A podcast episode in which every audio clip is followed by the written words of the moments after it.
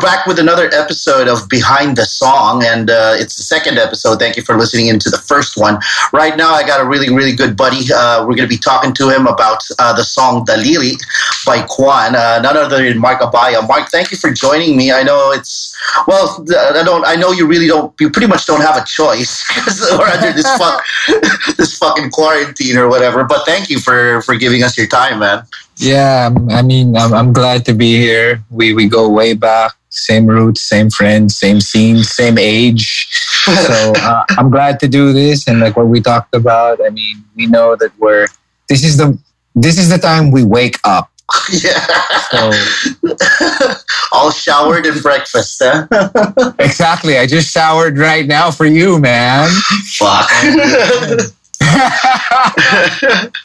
the show is uh, behind the song, and uh, we, are basically going to be talking about the the first ever uh, single. Uh, I, I don't know how you feel about people calling it a hit single or a single, but uh, before that, uh, I just wanted to go back a bit through some history because the year was 2004 and um, you released your first uh, album, major label album, and you had just left uh, Sandwich while they were at the top of their game. What was your mindset for a little history lesson? What was your mindset at the time when you decided that Kjwan was going to be your main thing and you were working on the album? There was actually a crossover time because Kjwan, I formed Kjwan 2003, and Sandwich was if if if I'm correct, we were still recording thanks to the moon's gravitational pull. So I mean, the backgrounder was. I mean, I began in Sandwich. I, I was a kid, man. I was I was really young, but I was I was I was happy. I mean, they opened the doors, man, and I learned so much shit from them. But I was in school while I was in Sandwich, and things got big. Things went ape shit, and then. But hopefully, I was young eh, Eh, buti na lang I was able to graduate. And when I graduated, I was still in Sandwich. I went to London. I was supposed to study there, but I wigged out and realized that I wanted to be home.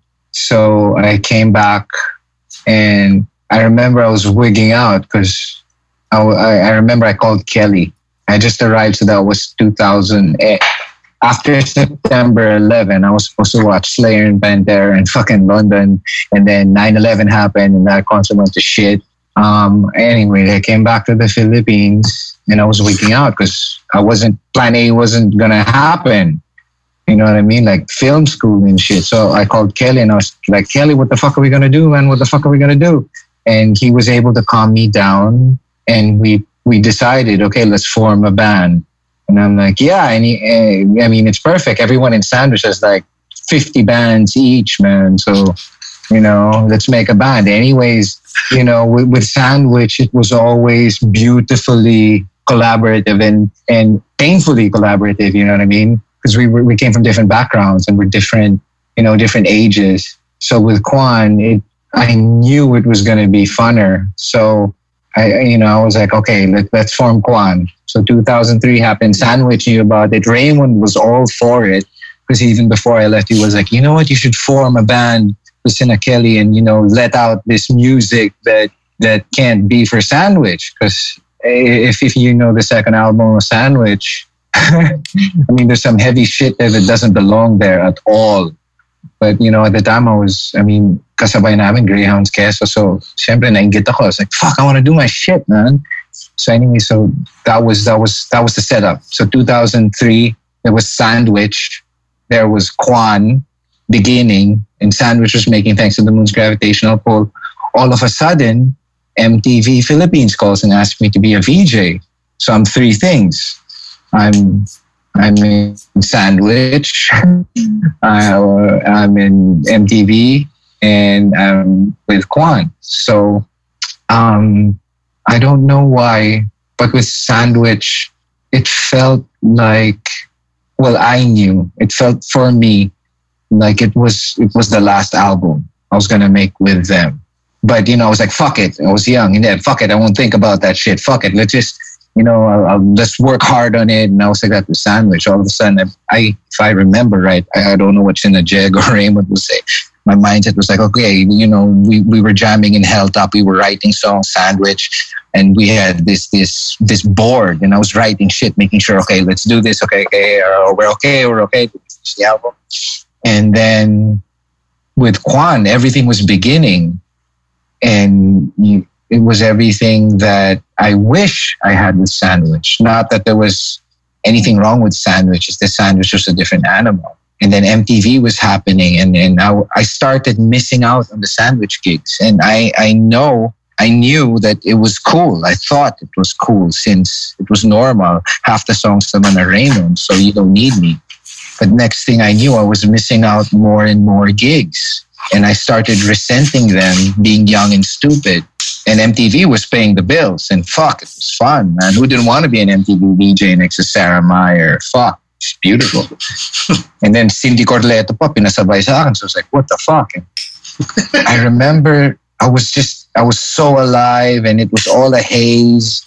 And, and I knew things started heating up with Sandwich. There were started to be issues within. And then a, a fight. There was a big fight in Sandwich. And then I remember, I don't know why I remember this. Darwin Soupstar had just managed Sandwich, and he won. Darwin went to MTV and waited for me because I was going to work the whole day. And I was like, "Oh, okay, if you want to come, eh, come." And I, f- I worked all day, and then mga gabi na nung natapos, and Darwin and I never were never able to speak, but I felt like he knew that I was too busy that I had that I was doing things, too many things, more than I could handle. So it was a weird breakup with Sandwich when it happened because it was things were unsaid. I don't know if it was through message or email that it happened, but I'm sure that I told Myrene, I think, and Raymond, Diego and Mike, I, I was never able to to say goodbye to. Just couple of years ago lang, pare. Like, I called up Diego and then there was a gig, I think two years ago when I had blonde hair. I think it was Rakista or something, Rakrakan. When I was finally like, I, I talked to Mike Nine, I said goodbye properly. And then I think it was the year before that that I was able to talk to Diego. And yeah, and basically I, I was able to say goodbye. But at the time, again, your question is what was I thinking? What was I thinking was okay, um, college, what the fuck am I going to do with my life? Why don't we try new shit? Why don't I be an MTV VJ and have a fucking rock band with guy with with my with my barcada? And why not end my relationship or my being part of Sandwich? I didn't want Sandwich to end. I just wanted to leave. So that was my mindset. Does that make sense? Yeah, yeah, perfectly. Actually, the reason why uh, uh, I thought I was thinking twice about asking the question because you know it's ancient history and whatever, but uh, this this all happened during a time when the internet wasn't the internet yet, right? I mean, all you, you didn't get the facts, you, you couldn't release statements that much, so and the only thing yeah. we had were pub- publications and like even Myx was very uh, safe with their content and the the video channels. Like you could you could just you know be quiet and uh, not have everything in the news. Uh, so it was it's very interesting to to to finally get that that answer. I mean, not everybody yeah. knows the story. I think. yeah, I mean, I, I was I was grateful because I even I didn't know to handle it, and I was so happy that you know that I could that I could keep quiet and and I was I was grateful that Myrene released a statement to pop because you know Myrene will always be Ate Myrene, Mama Myrene, Tita Myrene, sister. You know what I mean? I love her, yeah. and I, I always I've always known she loves me. She always loved me. I trusted in that. So she released a statement on behalf of Sandwich. Me naman, I was too young and defensive and angry and angsty and was thinking, you know, the press is the enemy. They're going to twist my words and all that bullshit. it's stupid. It's being young. And in a way, I was grateful for that, that it was mysterious. Now, what, what really happened? When the truth is, yeah, I was just, I was too young and, and, and impatient and and selfish. Yon. I was I think it was a very selfish move because I could have done it better. And I think now with what I made kwento about Jago, my I I hope I was able to do it right. But again, at the time, I know it was magulo. A part of me was happy then because I probably would have said horrible or the wrong things if you know I had no choice to answer then. But now, you know, looking back again, there I was just too young, I think, Yeah. and stupid. Like we all were. Yeah, yeah. actually, still still am. Just yeah. we're fucking forty, man. So co- coming into the album, um, it was a self-titled album. Uh, it was released under a major, great recording. Uh, if I'm not mistaken, Angee Rozul uh, Yeah. over at Tracks, right? Did Yeah. you already know what the sound was? Um, because I remember when I when I first popped the CD, I wasn't even listening to Daliri, the single. I, I, I really was. I was hooked on the first song, uh, Boomerang, and uh, and I was like, wow, this guy's really going for the gut. This is the this is the classic rock. This is the a la Razorback, a la Juan de la Cruz. Did you already know that that was the sound that you wanted with uh, with Kjwan, the direction? And I was also listening to Surface. Surface was Yeah. like like straight out of the gate, just just happening. Uh, did was that the sound that you were going for? Uh, do you feel you accomplished a lot? Yeah. Yeah, um, because with, with those songs, okay, the, the mindset with Kjwan, I mean, talking to Kelly was, you know, when, when we were like, okay, let's form a fucking band. Let's form a fucking super band. I mean, at, at that time, for some reason, there were a lot of bands from Ateneo. So we were like, you know, fuck, man, let's get, let's get fucking June Balbuena. Dude, that motherfucker's insane, man. He's so fucking good and he's so nice. Let's fucking get him. I mean, he's in kapatid. Fuck it. And he looks weird. Fuck, let's get him. Puta, that, yeah, Jorel. Makulit. But fuck, he's good from Happy Meals, man. He can do like fucking, he's, he's from, from Red Hot Chili Peppers to Incubus. Let's fucking get him. He's bastos. So we were like, okay, let's form a super band. All right, quote unquote, super band. and then, so I, I had them in mind. And then I made, you know, using Acid 4, which I still use until now with drum loops. You know, I, I, I just made Surface. I made Daliri, those two. And I think a, a couple of other tracks. But with regards to you know, the, the songs we're talking about, I, I made them by myself without bass, but just guitars, the drums, which were loops, and then I sang over them. Made June, made the band listen to it, and of course Jorel could do it with his eyes closed. See, June had a hard time from the intro of Surface, which is a tar, tar, tar, tar, tar, tar. You know what I mean? I mean, it's a fucking loop, but he did it. He fucking did it. And even Daliri, that the tra-ta-ta-tus, the tra-ta-ta-tus, that was just a fucking fill from from a from a bank, you know, of loops that, that I pick I put together.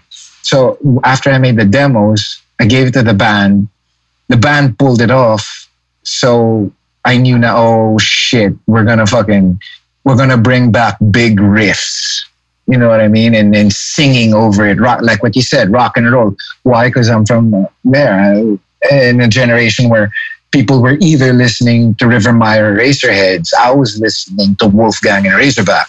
And then fucking POT comes out. So I'm like, fuck, dude, you know, let's let's let's join that bandwagon and and and do what we can to rep because that's the music we grew up with. Not that there's anything wrong with the Eads and Rivermaya because what they made were songs, songs that people will remember forever and sing along to.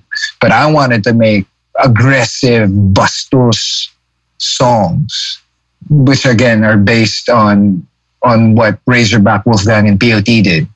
So again, I that's that was the objective I think with Kjwan, and I, we were of the age. I mean, we were all from rock bands, and you know everything that came with it. So the, the sex, the kabastusan, the the playing for the for that crowd, it, it all came together with Kjwan. And I think it, it definitely was achieved because I don't remember half the shit that happened. That's so awesome. Uh, like all the good ideas and all the great stuff, you really don't know what the fuck you were doing when you were yeah. doing it, right? exactly. And then back to your question. So just just to clarify it, so it began with demos, and when then when the band was e- executed it and enhanced it more, yeah, and I was just like, fuck it, and it became what it became. so from you know, it, it was just slightly planned, just in the beginning, and then it was like, let's just release the Kraken, you know. I'm actually glad you said that because um, talking about the lyric, like first impressions, and when you hear it, it all sounds so. I don't know what the right word is, but it sounds like something that Bob Rock would have produced from yeah again that intro there's so many catchy there's so much catchy shit on that song. Again the drum intro the main riff that reminds you of razorback. You you borrowed from the greats razorback led zeppelin hendrix.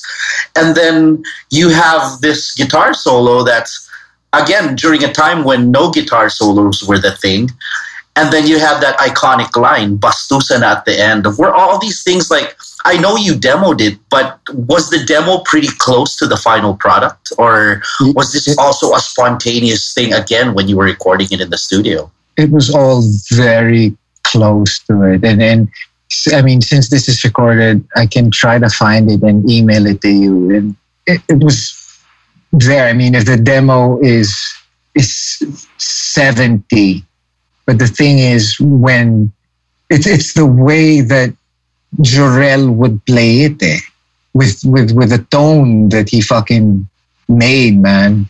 He would just pull it ever so slightly that changed it so much. It made it more that ha- gave it more teeth. Even June, his his slight pull because he's he's fundamentally a jazz drummer.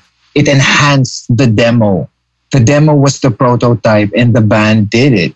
I mean, if if the demo was 99 and the band played it at 100 that 1% made all the difference. The bastusan na line was there, the laughing there, that was spontaneous because I was, at the time, we were in tracks and, and Angee knew me now from Sandwich. So he just released me. So I knew what I was going to do. But at the same time, we were recording. Okay, we made sure no fucking auto tune. You know who fucking did it. Some bands had fucking auto tune. We didn't. Angee was so against it he wanted us to come in fucking raw. And the reason why he took us in again was because um, before that, before before the whole Kjwan thing, we did a demo for we, we recorded for Ateneo. They they asked us to fucking redo this chant, this Ateneo fucking Blue Babble chant. So we were like, fuck, let's let's make it like Hed PE, Red Hot Chili Peppers. Let's prepare for it. And out of all of the, the bands I know, I was so cocky going in because I knew that the band had rehearsed and that we would come in and leave. And true enough, Angee was like, fuck, you guys came in, did your shit, and left. That's what I like. That's what I miss. So that was the reason why he fucking called me. I remember after a gig, man, and he was like, you know what? Because we didn't have money to record in tracks. He was like, I'm going to record you and produce you, but I'm going to produce you the way I want to. So I was like, fuck it, go, let's go. So again, what happened during the recording of it was we knew what we were going to do already. We knew 99% of it. And then that 1% was all feel. Even the mistakes, even that sintonado or wala sa tono or lumaylay yung drums, that was all organic. And that was thanks to Angee because he trusted us to do it. He, the, the, what the band brought to the table, the energy. At the same time, he would send us home if we were trying too hard. Like he was like, alam mo Marc, wag na lang kasi inaarte mo na masyado. Or June, tama na, tama na. Pinapaano mo eh, pinapa-complicated mo eh.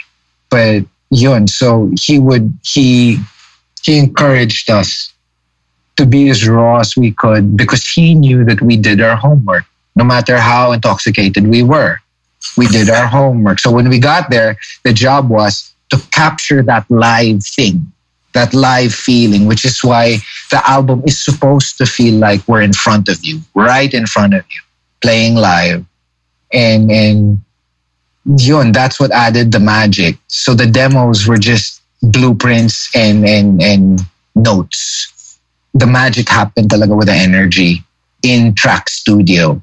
between Jorel, June, Kelly, and me. And, and again, I don't remember half of it. so it must have been good. It must have been, you know what I mean?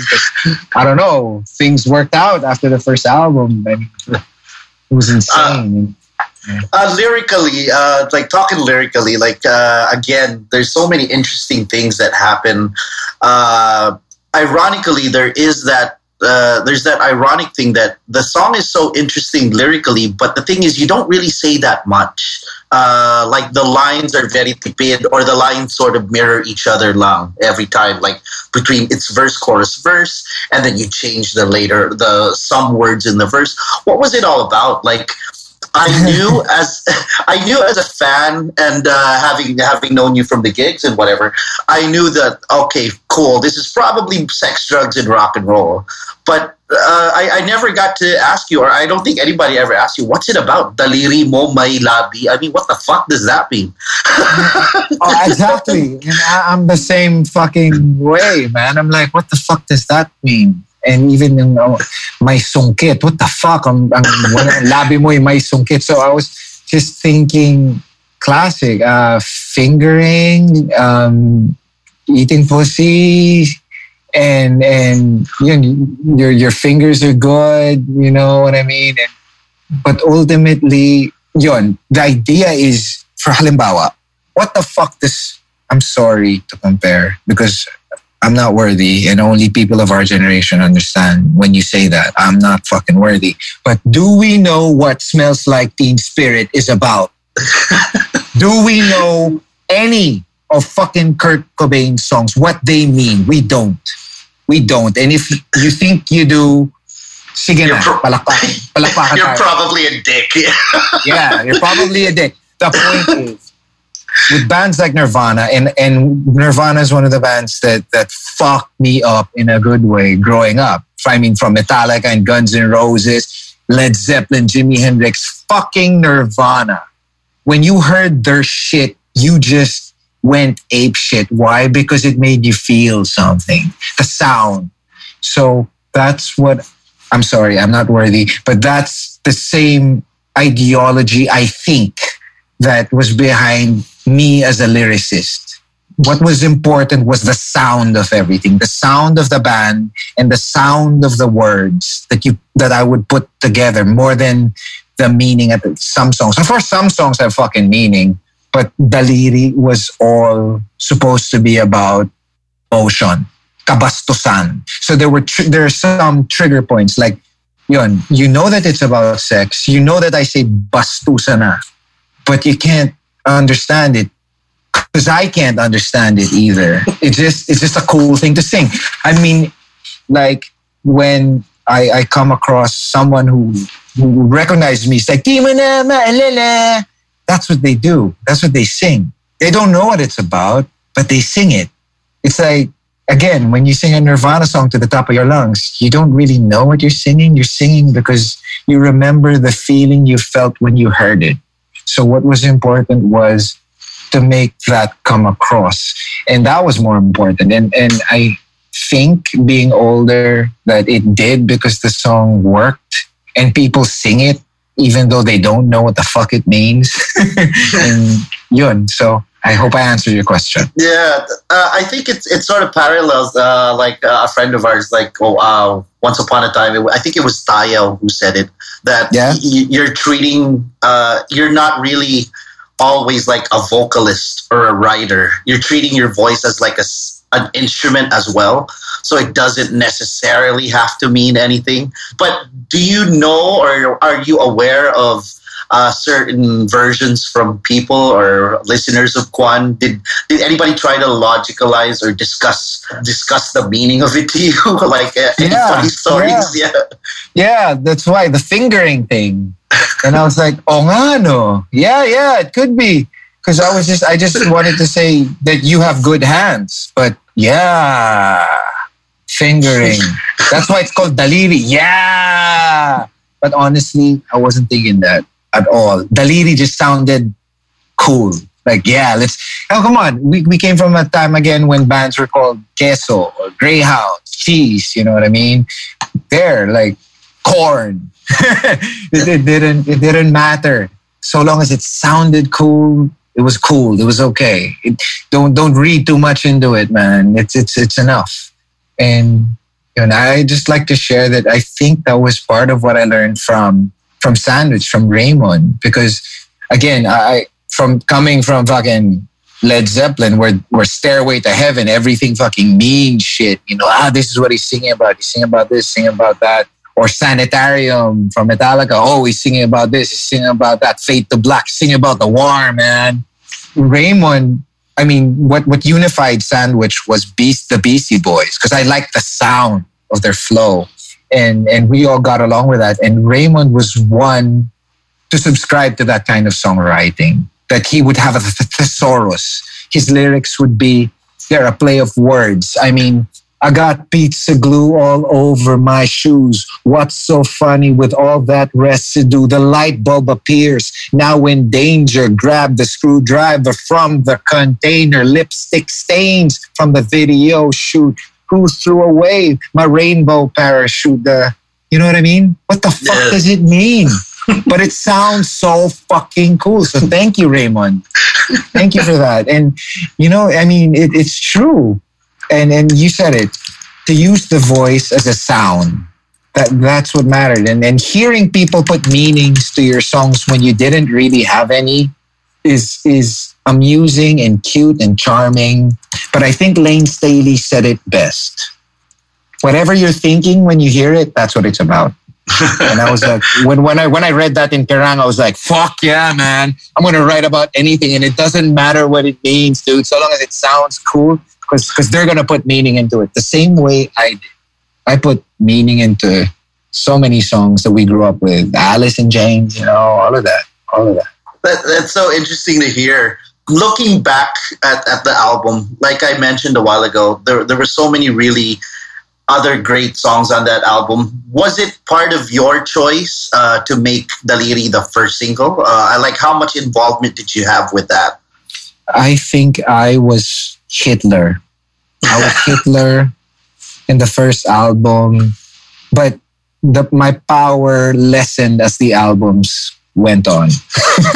it became from you know from from dictatorship naging yun, naging democracy siya. Painful. It was very painful for me and my ego and my narcissism. But there, I decided it. I definitely decided it. The, now, looking back, well, good call. Uh, but lo- but looking back now, um, I know uh, musicians hardly ever do it. But now that it's been uh, quite a while since you released Daliri, what are your thoughts on it now that I'm asking you shit about it? Uh, I mean, what did Daliri do you feel did? What did it do for Kjwan? And do you look back fondly on it? Do you ever get tired of playing it? I know you still play it, but uh, it seems like you're still having fun with it. Like, what are your thoughts now looking back on that one song? Um, there, I I am so amazed and grateful that it affected people. That they remember us for it. So I'm glad that that song somehow came out of us, from us, from Kjwan, and that it fucking worked. Because now we we feel it. It we're we're forgotten, which is cool. Because again, what matters is the songs. We will all nux, sorry, we will all fade, but what matters is the song. Sana the song stays. And and for the people that I bump into until now who are like, yeah, di mo na maalala. I'm like, fuck yeah. Because that's the way I feel about Razorback when I see fucking Kevin. I'm like, you know what I mean? I'm like, Banyo song, motherfucker, Dewata, bitch. Or when I see fucking Basti, I'm like, putang ina mata ng Diyos. You know, don't naklaw, naklaw, you know, I'll sing like. Fuck, Pepe Smith, you know what I mean? Or fucking Karl Roy, fish cake, bitch. I don't know what the fuck it means. Of course, now I know because we're friends. Na, eh. But, but then, like, and, and to have that effect on people is is very nakakatuwa because uh, again, that's what I am, and to know that again there it affected them is is is is, is, a, is a great pat on the back, is a great reminder when we forget who we are or when we question where we are in this sonic industry, there. Daliri is one of the things that I know, fuck, it worked. It fucking worked. And people loved it and had fun with it. And it became their song. It didn't become my song. It's their song now. Forever. They'll always remember when they hear tratatatis, tratatatis that time in 2003 when they were fucking or when they were in the car or when they heard it the first time in Tower Records or and, and, and, and that's important for me that I was able to give them a feeling in time that they'll hold on to because again the song will be forgotten. It's already being forgotten. So i don't regret playing it. And with regard to playing it live i don't get sour because like all rock songs it's designed to be jam i mean the riffs are there you have your foundation riffs and your chorus riff and your verse riff and your solo riff but it can keep on going. So what i love about my band is that we've been together for so long. We're friends we know each other in and out, that they know where I'm going, I know where they're going. The song can keep on going, or we'll get tamad na and just play it fast. And so it, I like keeping things. I like being spontaneous. I like I like improvisation, and I'm so happy and in love with my band because we still are able to do it. Sometimes it doesn't work. Sometimes I fake it too much, but the nights that it worked, you know what I mean? That's awesome yeah. to hear. All right, so uh, we talked about how how timeless it has become. Are, are, does that sort of cheese you out uh, talking about it, Marc? I mean, uh, Daliri is in the annals. I love saying that word, the annals of Pinoy rock history. Uh, does it cheese you out, like when people talk to you about Daliri? Uh, like, what are your what are your thoughts on it? What are the other thoughts? I know you're proud of it, and uh, you like what uh, how people have related to it. But looking back, do you feel like if that wasn't the first single or if you hadn't written it that way, do you feel like it'd be like the same story? It's sort of like a useless question to ask, but I'll ask it anyway. no, it's like it's like the I, I love I love talking to you about it because you were there. We were colleagues. I mean, you know what I mean? We were colleagues. So we knew what we were doing more than anybody else, whether we were faking it or whether it was magic and, you know, and good and real and true and honest. So when people talk about it, when they rave about it, I can take it for about 10 seconds. And then after the 10 seconds, I wig the fuck out, dude. I get so uncomfortable and I'm like, please, I'd rather not talk about it. It's okay. And maybe it's because I mean, getting old, I mean, being older, I realized that honestly, I didn't know what the fuck I was doing. And maybe I don't deserve, I mean, you're raving about it because I don't remember half of it. Seriously, all I remember is, is, is, is geek, is being a geek about it, when creating it. And then um, if ever performing it live and, and being as honest as I can when I when I'm when I'm live, you know, whether it's an acting and dance thing, whatever, you know what I mean? But for someone there, now it, it becomes uncomfortable if it goes on for too long you know what I mean? Um, well, I, I think uh, part of it it goes beyond the song Daliri, but I think what what really set it apart, like the album, that album, and the performances that came with it was it was totally not what that period of time was about. Like I love how you said that even though Sandwich had all these amazing songs like Butterfly Carnival, they they started uh, when they were when Sandwich found its sound. It was still in that sort of indie vein, uh, that mm-hmm. uh, anything is possible vein.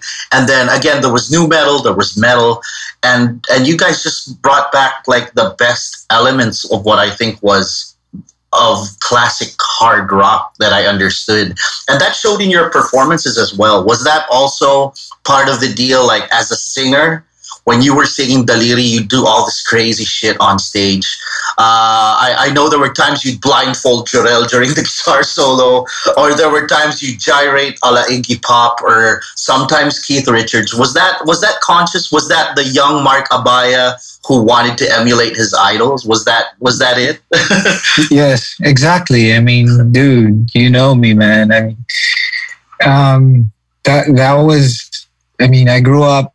The Doors by Oliver Stone fucked me up. Um, watching The Song Remains the Same fucked me up. Watching Jimi Hendrix fucked me up.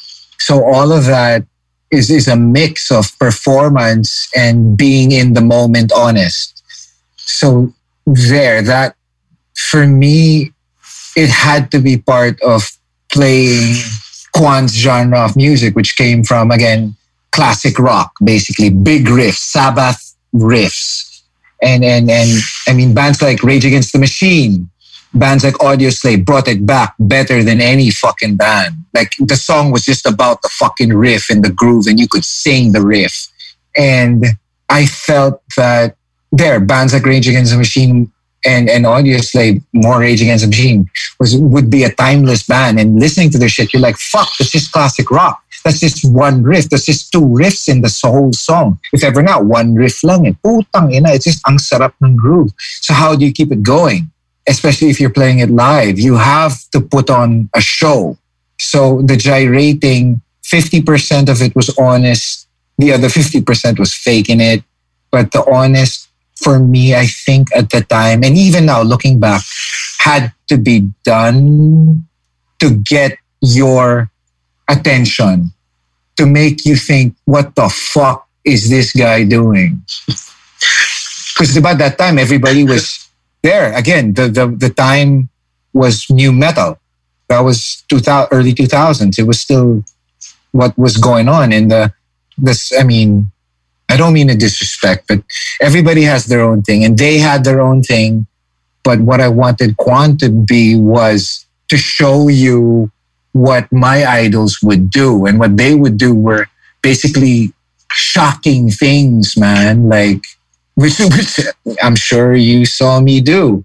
The gyrating, the dancing on the floor, the the tying of the microphone and standing weird and and again, little did I know from Raymond Marasigan, who was so into Iggy Pop. I mean, I thought Iggy Pop was a freak. What the fuck is that guy? That coming from the guy who likes Jim Morrison, diba? Putang ina kapal. Pero there, that was also learning from Raymond. And, and I, I felt that it was important to express the song physically, which is why there. I mean, I, I the first album, second album, I wasn't playing guitar, so I, I knew okay, let's maximize being a front man. All front men had their own thing, and I figured at the time, you know, why not be about sex? So there, half the time, looking back, I'm disgusted at myself. Fuck. But, you know, the other half is I'm like, yeah, I can't do that now, but yeah, you know. I mean, I mean, I remember we even played in a fucking Catholic girls' school. The, the, oh. I won't name the school, but they fucking got us. Why would you get Kjwan to play in a fucking nunnery? And I remember one of the nuns tried to stop the show, so she went on stage and stood right in front of me, and and I'm okay. I'm going to try to downplay this story as much as I can so she stood in front of me and I just performed right in front of her, looking at her. And I'm looking back and I'm like, what the fuck, dude? Come on, that's a fucking nun, man. But at the time I was like, fuck this. Ah, gusto mo ganyan. Because again, so much testosterone, so much to prove, so much angst and, and, and venom in my blood. So, you know, why not use it since I'm in a fucking rock band and we're fucking playing rock, man. Let's be rock. So there, I think it was all part of it. Who Kjwan was at the time. And when we began, that's what we set out to be, a rock band, rock and roll. So, and, and I, I'm not sure if other people, I'm sure other people were doing it. I just milked it. yeah. you milk you milked it the best. yeah, yeah, exactly. Even diba yung Dakalandian, the ah, which which which came from Deftones, Chino. Chino Moreno kept on doing it, and all the songs like ah, you know, and I'm like, fuck, that's sexy, dude. fucking Jonathan Davis crying while he's fucking singing. You know what I mean? So, okay, let's use the voice as a sound effect because the moaning at the time sounded cool. Now, if you do it too, that's why so many times Angee would be like, alam mo, gawin mo isang beses lang. Tama na. I'm like, okay, okay, I do it every fucking time as an exclamation point. So, but there, it was all part of it. Again, the, the, the sexuality, the, the being angas, paangas, mayabang, kupal, dicky. It was all part of the rebellion of what Kjwan's rock and roll was about. Jesus Christ. I, I'm I'm I'm super stoked you're you're able to talk about it uh, in in a candid way because I remember uh, uh, there there was that time when Kjwan was was you know out there and doing it, and it it seems so easy. You were such an easy target for musicians and music fans. Like uh, it, it's so fun to talk about what Marc Abaya did last night or whatever. So were you aware? Were you aware? Because that's what rock and roll is. Like it's not really about. At the same time, you want to make people happy, but at the same time, it's also a middle finger. There's that weird juxtaposition, right? Were you aware? Were you aware that uh, you were sort of the uh, laman ng chismis, laman ng Yeah. usapan? I I was I kind of knew it, but I chose not to focus on it because I was so confident because of the people around me. I always had my brother who was in Bad Burn, a legit fucking metal band. I had Marvin Romero. I had Sandwich Full Support. I had so many musician friends. I had more friends than enemies at the time. So it didn't really matter. And I remember also there, Raymond would be like, I, I learned so much from that motherfucker. Fuck, I keep on talking about him, aren't I? But Raymond also subscribed to that. I mean, fuck it. Just let's just do what we want. It's like I remember this time. Um, I'll try not to get into specifics. We played a noontime show. And at the time, when was that sandwich? 90s yun. Uh, we released our album. And when we were there, we found out that we had to perform with one of the artistas. Ironic, I became an artista. But anyways, we had to perform with one of the artistas. We were like, okay, whatever. So what? What do you mean? He's gonna sing? No, no, magbaback. Pero you have to play this song. And I was like, what? Why are we gonna play that song? Because the artista wants it. Oh, fuck it. And I was so pissed and bitching. But I wasn't giving any solutions. So Raymond says, and he looked he looked like, you know, he looked like we were about to jump into acid. And he was just like, okay, you know what? We'll start the song and then we'll change it. So I was like, really? We can do that? Yeah, with a flat face. And dude, we fucking did it. And we never played that show again.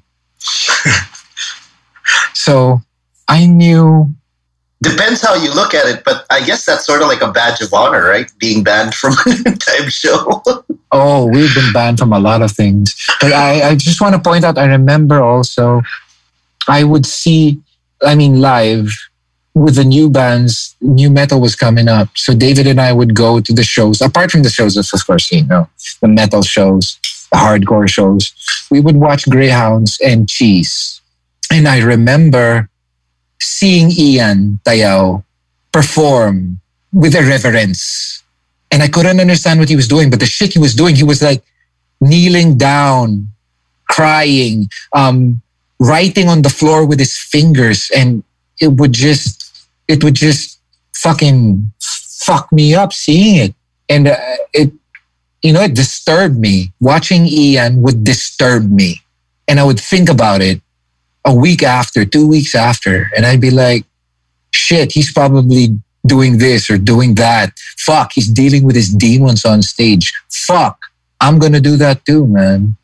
So that's why it didn't matter because I knew it was freaky. I knew people would be uncomfortable, and that was the point. I remember I enjoyed it.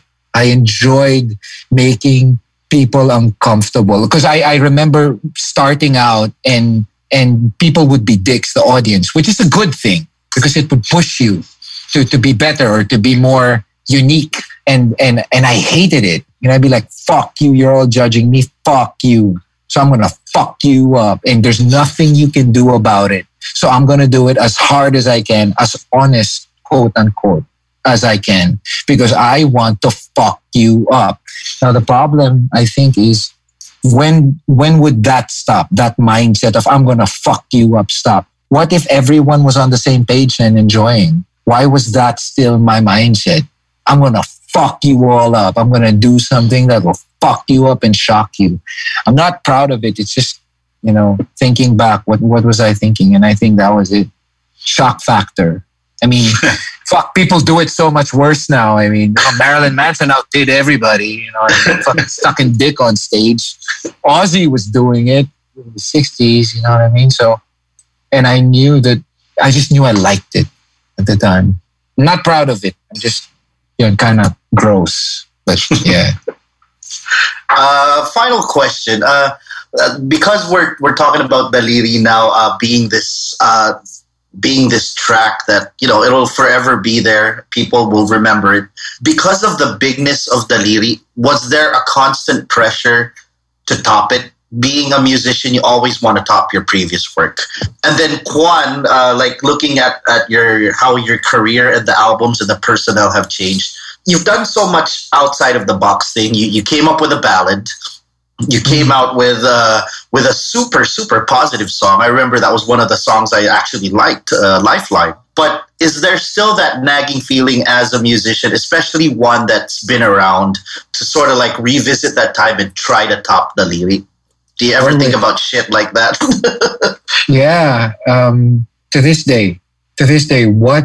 But I kind of know the answer. That pressure's always loomed, especially well, okay, the first two albums were magic. The third album was a reprieve. And then the pressure sunk in because the band had broken up. And we could never replicate it.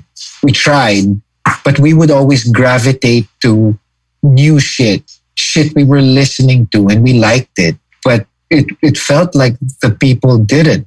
So we always had to have this half set, half new, half old shit. But the people want the old shit back. So the I mean, there's also that fuck them, we'll do what we want. But there again, looking back and being objective, it will never happen again. Whatever we achieved with Daliri is is testament. But that's what it is. It's it's just it's a fucking what do you call it? I think it's a burial like, site. It's a yeah. tomb, man. That's tombstone. There. It's a tombstone written in stone. It'll forever fucking be there and it will forever be pure because it was what it was at that time. And it will never, ever be replicated because we are not the same people. I am not the same person. So music became about doing it because we love it. Again, Kjwan to this day, the money's good when there's money, but it's not enough. That's why we all have day jobs. We all decided to do other things, but we kept the band. We never broke up. Why? Because we never really made money from Kjwan. Believe that? Believe it or don't. Even the first album, we produced it ourselves. We paid for it ourselves. It was a fucking distribution deal because Sony BMG was merging together. Wally Chamsai trusted in us to distribute it, but we produced the album. We and Angee paid for it. We paid for the music video. Same goes for the second album. Same goes for all the albums. We fucking paid for it. I paid for the fucking music videos. And thinking back, and I'm very proud of that because I can say if ever we did stupid shit, it's because we thought we thought so.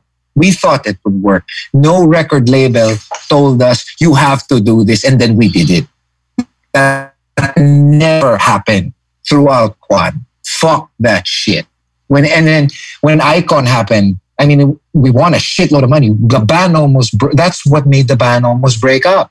And then reassessing and regrouping. Dude, we, we, we even had therapy, dude. We all sat in a, on a table with a fucking therapist to get shit out.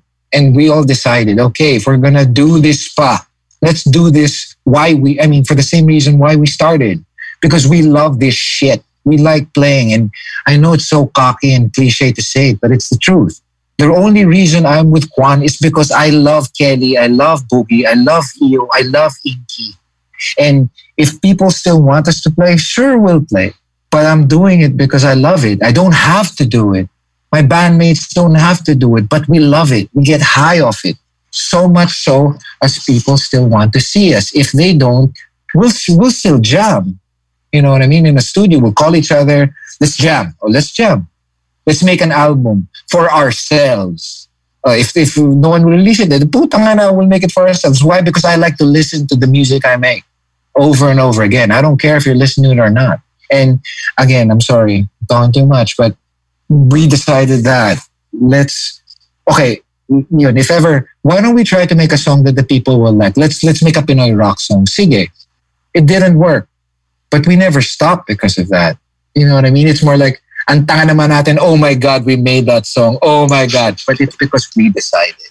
Nobody fucking told us to do it.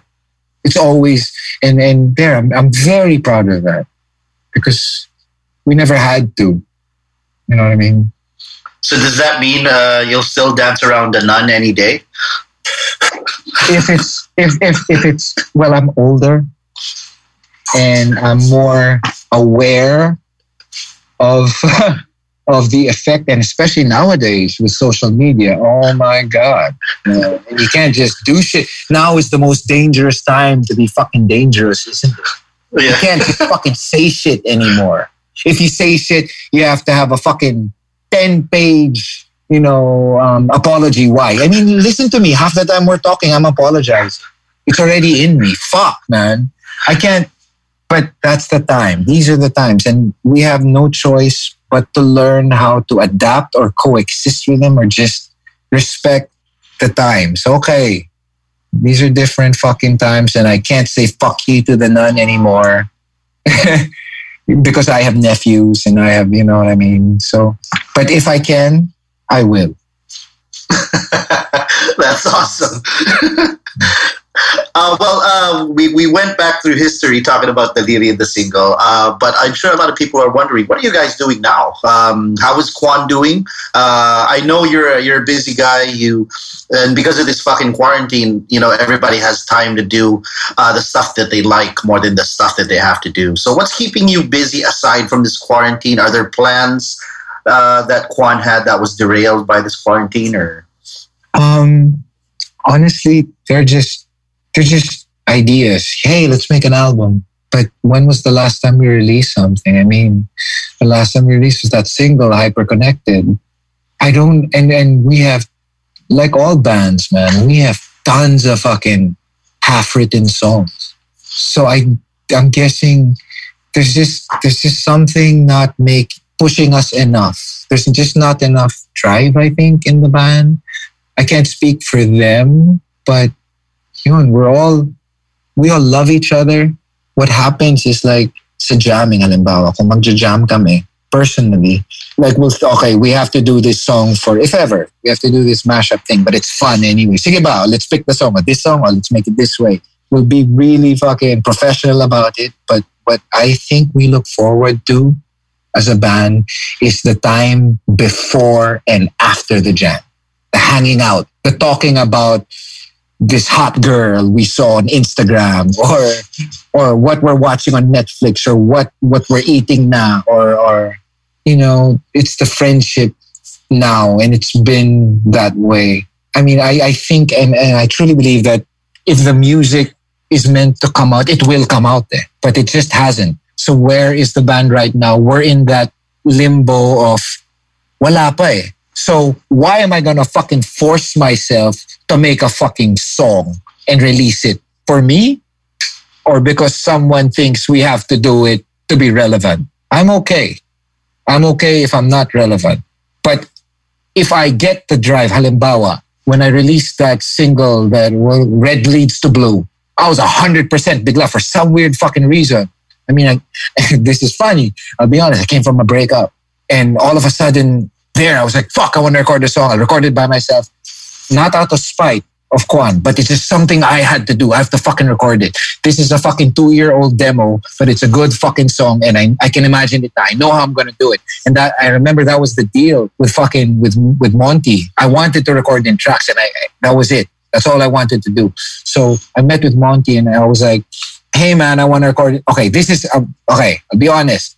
I want to record in Yellow Room I want you to produce, and all I give a shit about is recording there and kayo na mag-release. Sa inyo na lahat ng pera. Again, all I want is to record in tracks, to have it mastered in tracks, and then put it on Spotify. Kayo na yon. I just want, I want to see it in Spotify. I want to open Spotify, see Marc Abaya Red Bleeds to Boo, play it and listen to it, knowing that it's on Spotify. Not it didn't matter that people fucking listen to it. It mattered. It was my personal relationship to Spotify.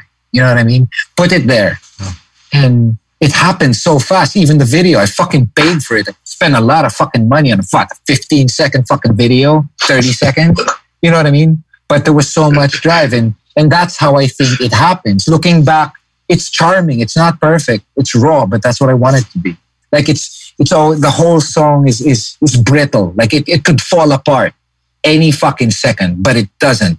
And for me, cause, cause I mean, that's grunge and, and that's me. And I loved it. I felt so strongly about the song. So again, a drive like that made the song come out immediately. And I have no regrets about it. It's just that feeling has to happen for Kjwan. And it has to be unanimous this time around that we're older. If I, you know what I mean? So that's why I think it hasn't happened yet. We're still waiting for that, that kick in the ass, that personal kick in the ass, and it hasn't happened. So in the meantime, we're playing gigs because people still want to see us for some weird fucking reason. In this day and age, you still want to see fucking Kjwan, motherfucker. How old are you, bitch? And if you're if you're if you're if you're under forty, puta may kuya ka, no? You know what I mean? Or your fucking dad listened to us, didn't he? You know what I mean? Otherwise, there we're we're playing because for some reason people want to see us, so we're gonna rep it. So yeah, if you want to see us, we will give you our hundred ten percent. But in terms of music, we're still waiting for that lightning bolt nuts. Bottled lightning. Yeah, right? electric. All right, thank you so much for talking to us, Marc. Again, this has been this has been behind the song, but uh, yeah, thank you so much, Marc, for uh, guesting on our show. Uh, learned a lot of things. Surprisingly, I've known you for so long, but I did not know these stories, so it's pretty awesome. Man, but I'm, I'm telling you now, I'm honestly like I am I'm cringing when I remember. I'm half cringing. It, it's it's fun to remember. That's the thing, and make sense of it, of the of the fucking chaos and the and the what the fuck was I thinking shit. I mean, it's people. I mean, and and that's why I enjoyed this also. It's because you were there, man. So it's like I can be, dude. Naloko ko sila pare. You know what I mean? Ah. It's still working, and but if it worked and it affected people in a good way, let's talk about it. You know what I mean? So thank you for having me. Awesome. This has been Behind the Song, and uh, thanks again to Marc Abaya. Check out our other episodes. Uh, we'll upload all of it soon, and we're going to be talking to more of your uh, awesome songwriters here from the Philippines. Till next time. Bye bye. Cheers.